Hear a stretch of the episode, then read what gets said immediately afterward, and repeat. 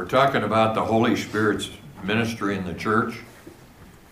And just to go back, we're talking about the fact that he's in charge of the teaching and the preaching. We went to Acts chapter 4 and uh, where Peter was preaching and look at chapter 4 verse 8. We'll just catch up while we're waiting. Acts chapter 4 verse 8 where Peter starts his sermon and notice what he says. Or what it says.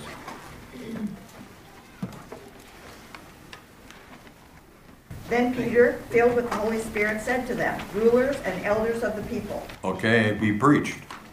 He was filled with the Holy Spirit. The Holy Spirit controlled his sermon, and he preached. Then we talked about prayers in Ephesians 6 18. Ephesians 6 18. With all prayer and petition, pray at all times in the Spirit, and with this in view, be on alert with all perseverance and petition for all the saints. Okay, the Holy Spirit also activates our prayers when they're sincere and not on ourselves, and we're not asking selfishly. The Holy Spirit leads us in our prayers. And we pointed out to you as well from Romans chapter 8, verse 26, that you and I do not always know what we to pray for. Somebody probably prayed today there would be no snow. Some prayed there would be. I didn't, I didn't pray for snow. Uh, We've already been informed that the one person did not pray for snow. So much for his prayers. No, seriously. Uh, We don't know, uh, you know, how to pray, but the Holy Spirit knows the will of God and interprets our prayers in light of the will of God, and how are we to pray anyway? Thy will thy will be done. thy will be done. So whatever is done is his will, right? So like we had uh, a sign on our kitchen refrigerator, so it, so it ain't home sweet home, adjust. In some ways, that's what we have to recognize only from a much more higher standard, that uh, God's will is perfect always, and His will is being done. And it's a matter of us adjusting to it. All right, we're talking about the songs this morning, that the Holy Spirit fills the songs.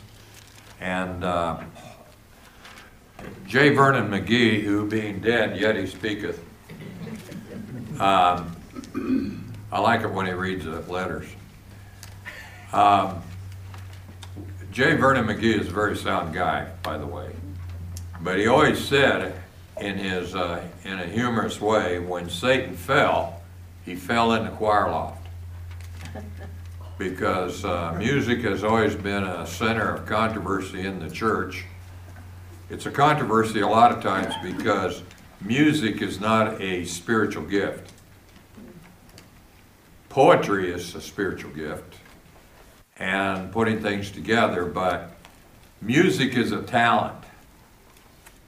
It's the, people have the talent to put music together, to play music, and that kind of thing. So it's uh, it's sort of it can be a, a lot on feelings. Having been in the ministry as long as I have, I've seen a real shift in the music in churches over the years, the last 60 years maybe the last 25 more than ever. Been a real shift. And so, what does the Bible say about it? The times that when believers gather together for corporate worship are to be believers who are controlled by the Spirit. So, if we had an ideal worship service, everybody who would be in the worship service would be controlled by the Holy Spirit, correct? If you came into the worship service and you were really going to worship God, what's one of the first things you would do? You'd sit down and you'd say, Lord, I want to confess my sin. I want, I want, I want to be in total fellowship with you. I want you to guide me in the word this morning. I want, I want to worship you in, in truth. Remember John four twenty-four, he says we must worship him in what? Spirit and truth. That's true worship. Take a look at Ephesians 5, 18 and 19. Ephesians 5, 18 and 19. And do not get drunk with wine, for that is dissipation, but be filled with the Spirit, speaking to one another in psalms and hymns and spiritual songs, singing and making melody with your heart to the Lord. Okay, being filled with the Spirit is being controlled by the Spirit. When a person is drunk with wine, who's in control? The wine. The mind is no longer in control, it's the wine that controls the mind. I've never had that experience, but I, probably some of you could elaborate on that. But the point, of course, is that being drunk, a quiet person sometimes gets, he's now loud. And a loud person is now quiet. Affects people different ways. I've seen drunks and been around drunks, but, but the point, of course, is that they are controlled by the wine. We're not to be that way. It's a sin to be drunk. And he says, but be filled with the Spirit. So he compares being drunk with wine with being filled with the Spirit. So what it means is the Spirit, the Holy Spirit, is in control of one's life. And that's what the filling of the Holy Spirit is. That can happen many times, and it can happen happens uh, numerous times in one's life, numerous times in one's week. Uh, that you are controlled by the Holy Spirit. First thing you know, you sin and uh, you don't take care of it. The next thing you know, you're back under the control of your flesh. So he says, Do not be drunk with wine, for its dissipation, but be filled with the Spirit. Now, there's some results of this. There are five participles that are dependent upon the imperative be filled with the Spirit. That's a command. You're to be filled with the Spirit. It's not an option. But but when you look at the grammar of the the verses, you have participles. Participles are verbal nouns. And verbal nouns are not the substantive thought of the question. They modify the main verb. They tell you what the main verb is all about, being filled. They give you the result. There's five of them here. So we want to take a look at them because it has to do, uh, part of them, uh, at least five of them have, or four, three of them have to do with music. First of all, it says, thus results of spirit is speaking to one another. This is a verbal expression. Speaking one to another is from the original word meaning to communicate something of value, something of substance. So when you're gathered in a worship service, or any time actually, your conversation ought to be more than just rambling, ought to be something of substance. And one would think, would he not, that if you were in a corporate worship service, you'd have something positive to say about the Lord that would encourage one another, that would lift them up, rather than in the foyer say how bad the sermon was. And you probably have good reason to do that here, but but uh, it would be nice if you would uh, talk about positive things, you know, rather than gossip. I think one of the real dangers in churches is the gossip that goes on in the foyer of a church. If somebody were back there on one of those little round tables back there and would bring in a six pack of beer and open it up, would you be horrified? Yeah. Are you horrified when you hear somebody spreading gossip? Which is more dangerous? Which has the worst ramifications? The gossip. I'm not advocating you bring a six-pack in here. You should be ashamed if that happened, but but my, you see my point. Okay, so he says, speaking to one another, and uh, that verbal verb, and it's, uh, it's like a sound of a, uh, the word, the word actually includes the sound of a trumpet. And in certain companies, like in the military, when a trumpet is sounded, at certain times, it means certain things and people act. So it communicates something verbally one to another, and it means to speak to one another in the same kind. Look at Colossians chapter 3, verse 16. Is a parallel passage to this. There it talks about the word of Christ richly dwelling in you, and then the results. Colossians 3:16. Let the word of Christ richly dwell within you with all wisdom, teaching and admonishing one another with psalms and hymns and spiritual songs, singing with thankfulness in your hearts to God. With just a cursory reading of this, it sounds to me like uh, our psalms, hymns, spiritual songs, singing with thankfulness in your hearts, that when you're singing, you're really singing to one another. When you're singing to one another, you're building one another up. And you're singing in harmony, not necessarily meaning you're singing all four parts, so that's okay. But when you're singing with one another, the whole congregation in harmony is singing praises to God. All right, so the communication is not to be done as one would uh, fill an assignment or by rote, but it ought to be from the heart.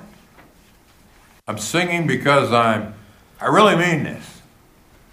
I really love to do this. Uh, we- we're going to sing, I noticed in uh, my uh, communique, we're going to be singing this morning, Great is Thy Faithfulness. And when we sing, Great is Thy Faithfulness, we sing it to one another and remind one another of God's gratefulness. And we're singing it together to the Lord because we really do mean it, because it's from the heart. Now he says this is to be done in psalms.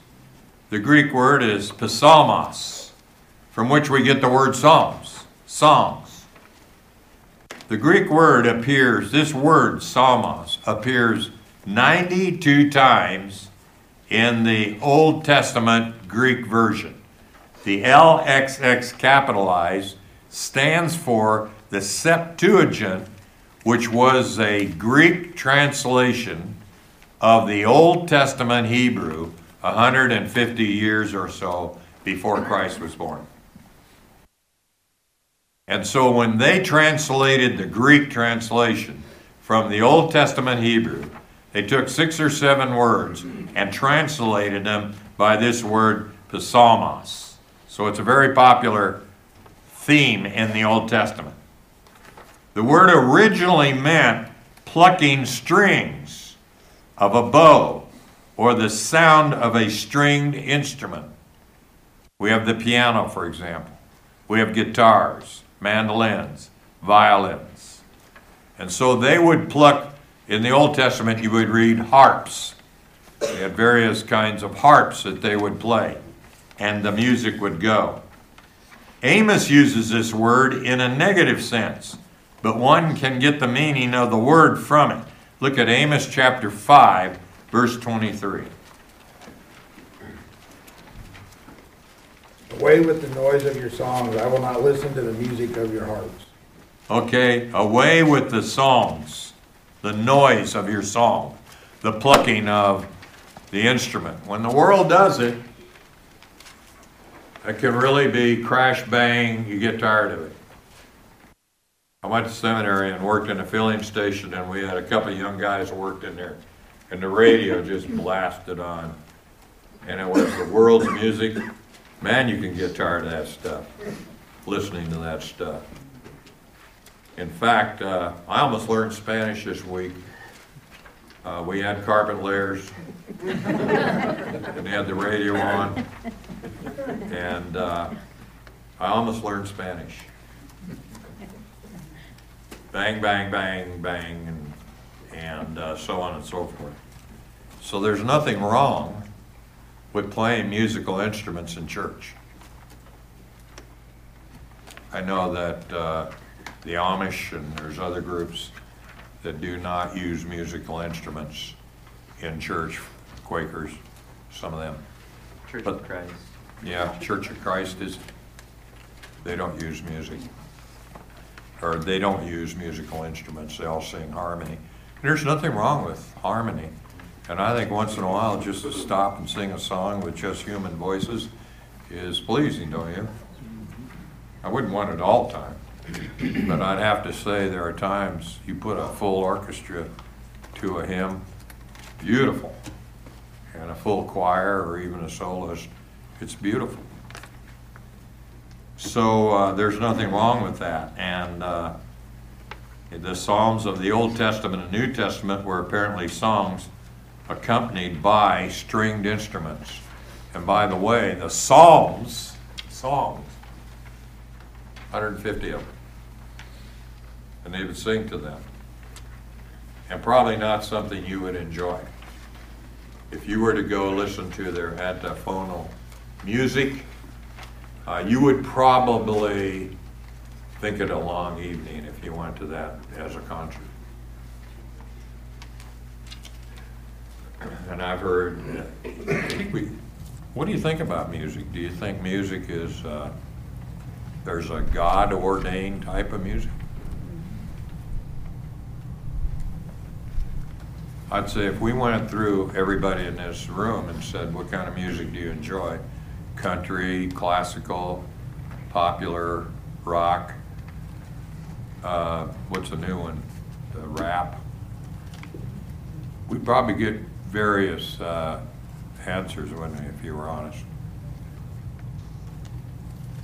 I grew up with country music, and I grew up in the fifties, so I have a leaning toward country music. I don't listen to it. It is so immoral that I really uh, have a hard time with country music. I like the old stuff. It wasn't quite as immoral. Isn't that terrible? And even uh, the popular music of the day, if you, if, if you constantly fill your head with this, it is not edif- edifying, is it? How do we handle this with uh, young people? How do you handle it when you got teenagers and when you were a teenager or you would advise teenagers, you would advise parents on, on the kind of music that's being out there at times and what it's saying? I used to be on a rock station. I had a one-minute spot on a rock station to just kind of do the Bible thing. And I played racquetball with the station manager, and he said, why don't you get on the radio? We'll give you free time. We have to give a certain amount of free time to people, and I'll give you the free time. I'll give you a minute free time a day. If another preacher objects, then we have to give it up. But so I was on KSKU, a hard rock station in Hutchinson, Kansas, at 6:30 in the morning. And I thought to myself, who in the world listens to anything at 6:30 in the morning? But I accepted, and, and the guy I met was a disc jockey, uh, Terry Druitt, the nicest guy I met. And so I thought, you know what?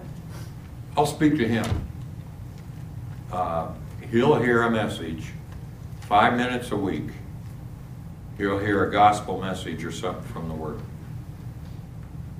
And uh, he and I, he likes sports, I like sports, so we talk about Royals or football or basketball, whatever the case would be. And we got to know each other pretty well. And he came to know the Lord. He's now a deacon, no, he's now an elder at Grace Church in uh, Hutchinson, Kansas. And uh, they had, one day, they had, uh, it came out that the Beatles, on the back side of the record, on the back side of the tape, if you played the record backward, they, it was all demonic and de- and devilish, you know? Devil, and they, they play it back real slow and you'd hear it. So they invited a couple high school students from Buhler and Nickerson and Haven, and they all came in and Hutch. And we had this big discussion on the air about this music and demonic music. So it finally came around, they called me Rev Rod. And it came around and they said, okay, Rev Rod, what do you think? And I said, uh, I have trouble with it playing a Ford. I'm not worried about the backside. I think the front has a lot of demonic stuff in it. That really uh, encouraged discussion. But uh, have you listened to some of it carefully? And what is your position as a Christian parent or grandparent when you're called on this? And how do you handle that? I'm not asking for solutions necessarily, but I, uh, if somebody has some, I'd be glad to hear it. But you're bringing this into your house, and your children are listening to this. And I know that uh, we had a Christian school in Hutchinson, Kansas, and a number of Amish people attended it, or almost Amish, close to Amish. They could have cars, but the cars had to be at least two years old. And they couldn't have radios in them. So the parents broke the aerials on those cars. And the kids put coat hangers in them. And they listened to the radio on the way to school. There's many ways to skin a cat. So it's something uh, we need to think seriously about, isn't it? How much uh, garbage is going into your children's minds? But here it's uh, praise to God. The next word, uh, I, I, I, we could carry on this conversation continually. The next word is hymns. Umanos, hymns. This is generally poetic material which is either cited or sung many times in praise to one of the pagan gods. That's how it was used in the Greek. When it is used in the context of Scripture, it is praise to Jehovah, praise to Yahweh. Uh, turn to Acts 16:25. Acts 16:25. But about midnight, Paul and Silas were praying and singing hymns of praise to God, and the prisoners were listening to them. So Paul and, uh, Paul and Silas have been arrested for preaching the gospel. They're thrown into prison. And instead of writing letters how bad it is and they need money to the other churches, they actually sang hymns. This is that word that is used there, singing of hymns, as they did the Psalms in the Old Testament. So here it is used of singing praises to God. Hymns. So the Holy Spirit leads the music. Number one, you can in uh, in the choice of instruments and in the choice of praise songs to God. Now, when we talked, we I didn't even bring this up and and uh, trying to stir conver- uh, some comments, but when you talk about musical instruments being played, they have one of two effects on Christian words. They can overcome the words, or they can uh, enhance the words, the music, right? One example that people give is um, Well, I don't know the name of this. I was sinking deep in sin, far from the peaceful shore. Love lifted me. And the tune is, I was sinking deep in sin, far from the peaceful shore. rah, rah." A very happy tune. I don't know that, so some musicians have put that to a minor key, that first part. And so you want to match the music to the words, right? And what about music that affects the foot rather than the words itself? You're more interested in the tune than you are the words, and you really don't care if you sing the words in the wrong theology. Okay, Ryan. Well, you wanted discussion, so. No, I, I think the acts. Will you handle it once it gets started? No, that's your job. That's why you're up there, my friend. That's why I get the big buck. That's right. No, um, it just in, in all seriousness though, there's, there's a lot of scripture that deals with this. This is one of them here in Acts. Um, it's an example of Paul and Silas in an area where they're left to their own thoughts and their own, in prison here. There have, there is no other entertainment or outside influence and the sin is in the mind. You know, and, and so here, one of the things that music and scripture helps us do is it's a reflection of what's in our heart. And oftentimes the, the scriptures that talk about, you know, directing your thoughts in your mind or singing to the Lord, you know, from your heart, well, in, in this context, that, you know, the, and at the time of the writing, the heart was the innermost, deepest segment of this person's, you know, being. And so here you have Paul and Silas without radio, without external, without an instrument. What are they doing? They're singing what is a reflection of their heart. Right. And so for us, and I think of this, this came out a couple Wednesdays ago about dreaming dreams. Are they from the Lord? And you know, that inner core, the stuff that happens in the recesses of our minds at night and things like that. Well, one of the things that takes over my mind at night oftentimes is repetitive thought or song or scripture or what what is uh, really a reflection of your inner core and your being. If I'm on the tractor for six hours mowing and I don't have music on or whatever, what comes out? What what thoughts? What what proceeds to my mind? You know, James talks an awful lot about this as well. You know, the sin that starts is it the battleground is in the mind. Well, music can be an amazing way to fight that. And the Psalms themselves are an amazing way to, to, to fight that and win that battleground. I think your point's well taken, and secondly, as you were talking, I was thinking about the fact of speaking one to another. It says in this Ephesians chapter six, verse nineteen, five nineteen. It says, speaking to yourselves one another, isn't music an excellent way, the right kind of music, to teach children? Mm-hmm. Yeah. An excellent way to teach you and me that you get a song that you get locked in your mind and the Holy Spirit brings it up at funny times.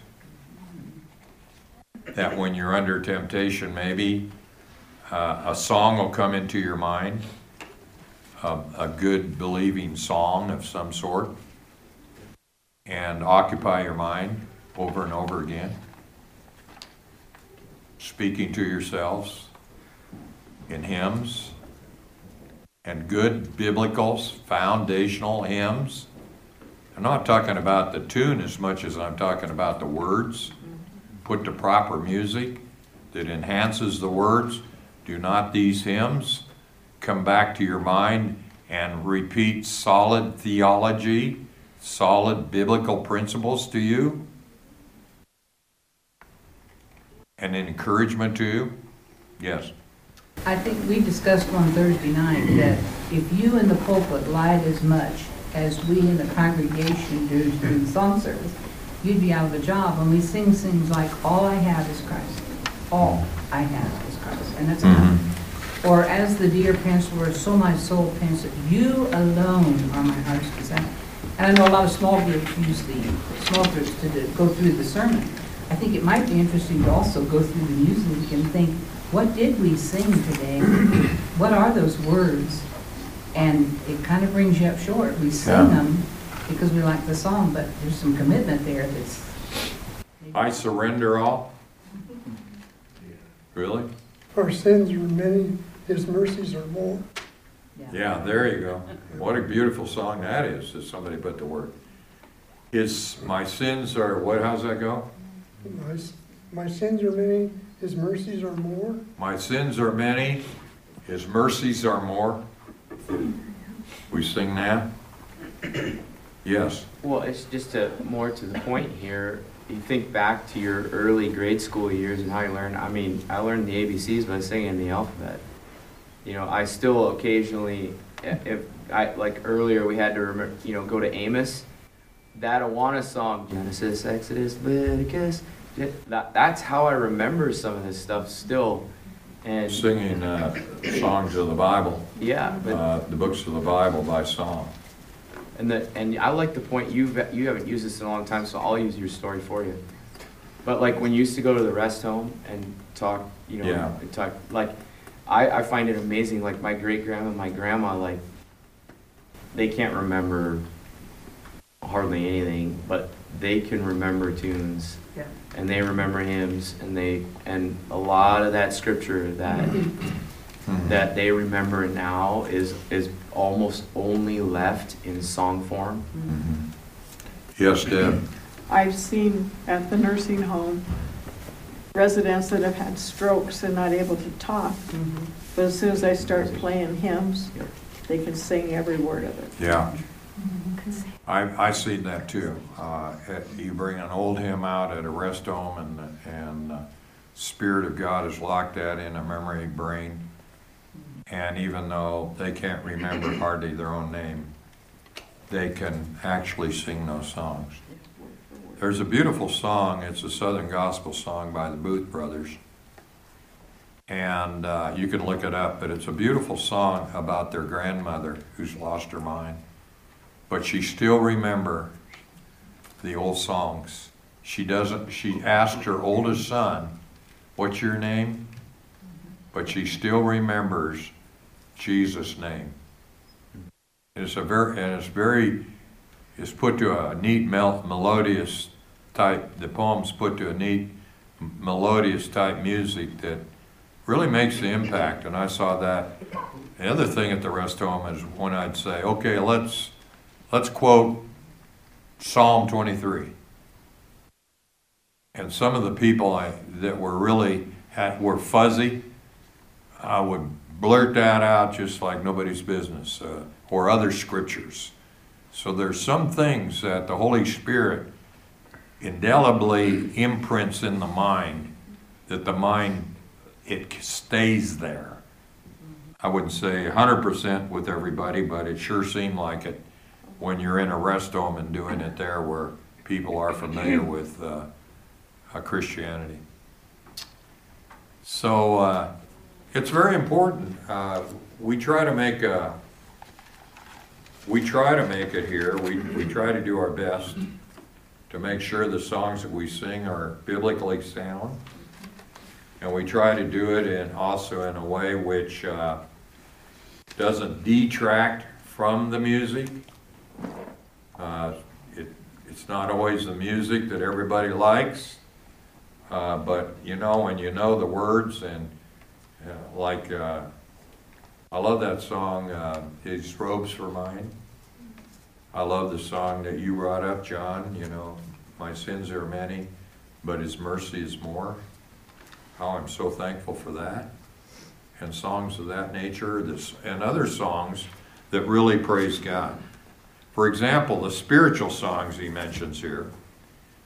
Uh, this word could be used for Greek dirges, but mostly in the New Testament, it's used of songs of joy, praise, or just simply singing.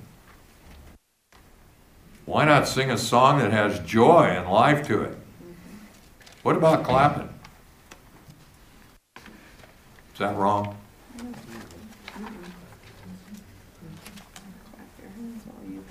It's see a lot of, it's okay to clap.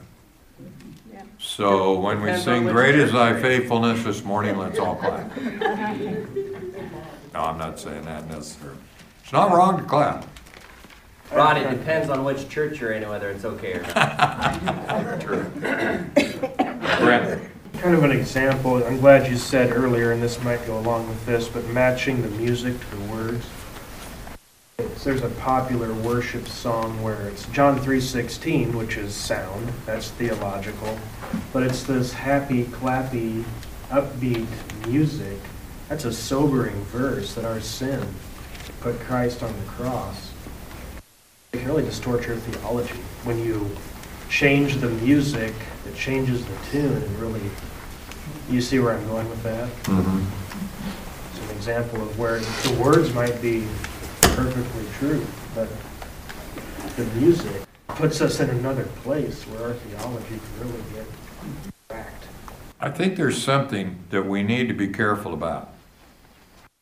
I have some friends and, uh, who came out of the rock world, were saved out of rock music, who lived a lifestyle maybe in a bar, and certain music went with that in a bar. And so whenever they would hear a song that would uh, maybe have a, in secular, have a bar sound, they had a hard time with it. And maybe a person who didn't have a bar background had no problem with it. For example, Amazing Grace, where did that tune come from? A bar. Amazing Grace, how sweet the sound has saved a wretch like me. It doesn't affect you because you, you're in a different era. And you weren't in that particular, you, you didn't grow up in that situation. So when it comes to music, we have to be a little bit careful about how we evaluate that in light of our own background, in light of our own uh, upbringing. I grew up in a church that only sang chorales, didn't sing any gospel song. I guess they sang a few, but not very many, hardly ever. And um, I went to a Bible school where they pushed classical music, and they had a um, they had a chapel on it, and they were they were downgrading John Peterson music. I don't know if you're familiar with John Peterson music. Um, can't think of a song right now that was one. But the organist and the uh, chorale leader were downgrading that. So they played a, one of John Peterson's music, and then they played the Skater's Waltz. And it looked a lot alike, sounded a lot alike. So on the way out of chapel, I told my buddy, I said, up till this morning, I didn't know the organist could play the organ until he played the Skater's Waltz. And the chorale director was right behind me and heard it, my voice carried. And I got a, a two-minute lecture. But I still believe that. Sometimes, sometimes uh, there's music that you set to joy, not just the deep, melodious, classical music of Beethoven, Bach, and the rest. On the other time, there are songs that are that way. For example, How Firm a Foundation is Jesus Christ our Lord, written by Martin Luther. Or The Church is One Foundation. And they're great heavy hymns of the faith. We cannot lose those. We need to keep those going. Or even like we're singing this morning, Great is thy faithfulness. Yes. Well, the elephant in the room is we all have different tastes. And I remember when we had a young man come and he started to introduce the newer music, and I was like, whoa. You didn't know when to start, and you certainly didn't know when to stop, and up and down. And I, then I began to realize, endeavoring to keep unity, is it doctrinally sound?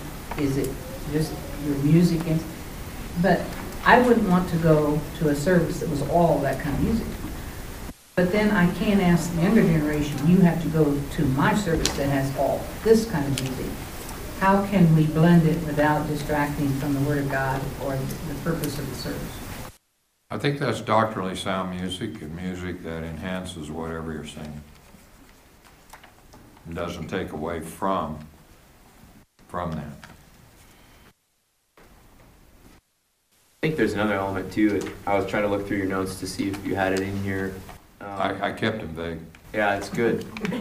The, no, but there's several Psalms as well where David um, describes it, the, for a few of them being for the director of music. And in many of those, he alludes to being played skillfully. Mhm.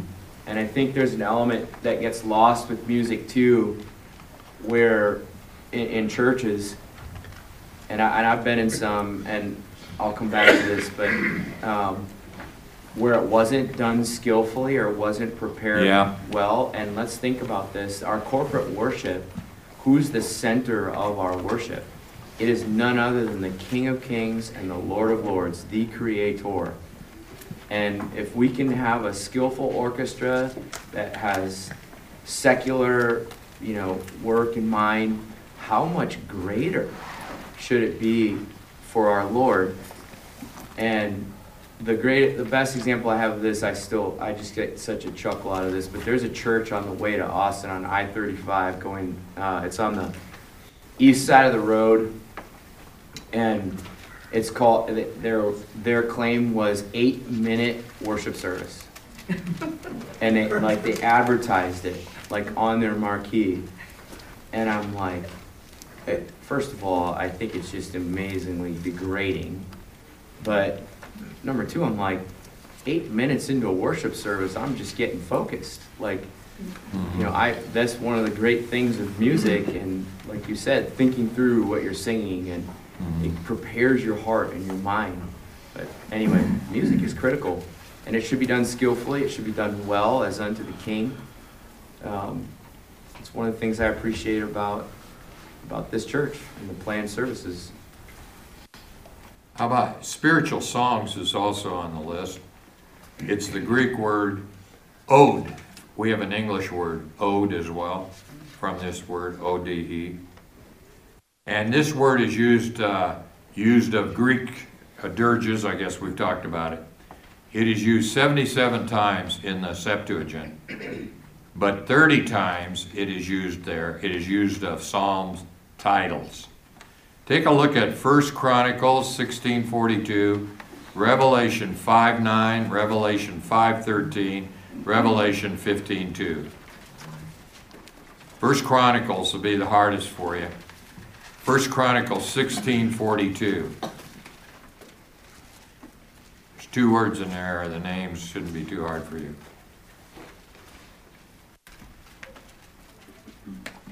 And with them were Heman and Jeduthun with trumpets and cymbals for those who should who should sound aloud, and with instruments for the sons of God, and the sons of Jeduthun for the gate. Ooh, trumpets and cymbals? Wow.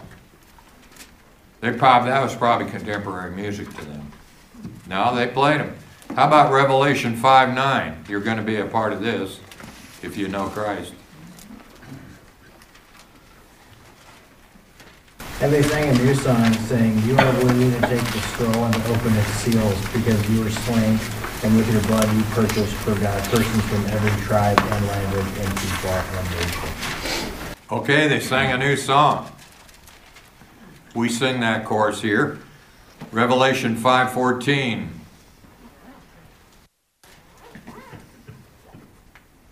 And the four living creatures said, Amen. And the elders fell down and worshiped. Okay, Revelation 15:2.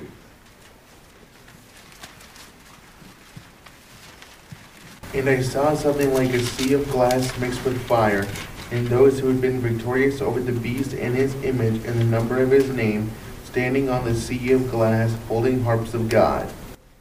Verse 3. And they sang the song of Moses, the bond servant of God, and the song of the Lamb, saying, Great and marvelous are your works, O Lord God the Almighty, righteous and true are your ways, King of, the- of the nations. So a lot of our singing should be praise. Paul wanted believers to sing spiritual songs which came from the heart, controlled by the Holy Spirit. They express praise to God and joy that is in the heart. Singing and making melody. These are two participles that follow that be filled with the Holy Spirit. These two particles should be considered a unit. Singing, adontes, comes from the contraction of ode. It is used of singing by humans or animals such as a rooster crowing, and some have sounded like that. I think uh, in a small church that I started out in, we had one that's now in heaven that sang like that. Bless her heart. She got a new voice. She got a new voice. But you know, singing is an important part. And leading and singing like a worship team or choir. If I had my wish, before I go to heaven, I'd love to be in a church that had a full orchestra and a full choir. I guess I'll have to wait to heaven. But if we could start producing that here at Countryside, I- you would have one happy pastor. Pardon? We need an orchestra. pit. An orchestra pit, let's get it. What are we waiting for? You know, here's my point. How many of you played an instrument in high school? You know, why, why couldn't we, I played a clarinet. Why couldn't we have kept that up so that we could get together and jam over Christian music and play that on Sunday night? Parents, teach your children an instrument so that they can use it in the church when they grow up. And, and teach them with that in mind. Here's something you can really serve the Lord with, with this instrument. Running all over the country playing this sport and that sport. 40, 50, they're gonna lay it aside. But a musical instrument, they can play till they're, they can play till they're drop. And I started out with piano lessons and it was a battle that I unfortunately won, but I wish I wouldn't have. I wish I could sit down and play the piano. Now, I can play a hymn in 20 minutes. It Takes 20 minutes to get through one verse. But I have to read the notes, clunk, clunk. So nobody wants to sing to that. But my point is, teach them a musical instrument, something they use all their life. And uh, we made our boys play piano lessons, which was like pulling hen's teeth. We wish we'd have taught them the guitar. Because they can grab a guitar, they can go anywhere and play the guitar. And they can go to a small group, or they can sit in their own room and strum on a guitar, or they can play for a church or whatever. I guess all I'm saying, and you can look at the rest of the notes, but all I'm saying is, music is very important. Enjoy it. And enjoy good music with good words. And uh, we can have happy music, and we have sad music when it fits the role. We have happy music when it doesn't. We have classical music when it fits the role as well. There's some songs that have to be classical, like How Firm a Foundation. That has to be class. That has to be deep and sound. Full organ, full orchestra. Man, that's good. Church's one foundation is Jesus Christ, our Lord. And the songs that we've just picked up in the last 20 years, His robe for mine, like John mentioned, uh, my sins are many, His mercy is more, and others of that nature. that just Behold Our God is another one, that- and some others. So uh, a lot of it's what we're used to, the music, and uh, we lean toward that, but if it distracts from the words, uh, let's think it over, change the music. You can always change the music. If it's good words, you don't need to change that. Couple? Cause you to think, yes, Sylvia. One of the most precious times that we had as a family was when Leo's brother Dwight was dying in the hospital in Denver. And a whole bunch of us relatives got together there and we sang. Just by heart, you know, hymn after hymn. And the nurses came and said, keep it up. All the patients are loving this. Yeah. And, and it was just wonderful. It's all those songs that we learned as children. And they just stay with you. And it was such a precious time. I know at the funerals of uh, Faith's folks, they were in the ministry for years and years and years. And when we, we didn't, we didn't have the body at the church, we buried the body. And then went to the church and celebrated their life. And we sang, we, the family was right around the, right around the, uh, the burial plot. The casket was there and we all sang songs and tears coming down our eyes. But joy in our hearts. That here's were lives that counted, here's were lives that meant something, and the hymns that we sang were part of their life and part of our lives as well. So enjoy, sing heartily unto the Lord, whether you're uh, a monotone or a baritone or uh, whatever. Sing loud. Um, I've, I've stood by a lot of monotones. And they sang loud and I loved it. Doesn't, don't you think God loves that? He loves it when people sing to Him.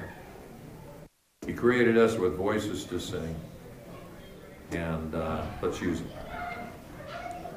Father, we thank you for the ability to sing and to enjoy together in unison and harmony the praises to you as we give them to you. For you are a great and wonderful God whom we love and adore. And we pray this in Jesus' name. Amen.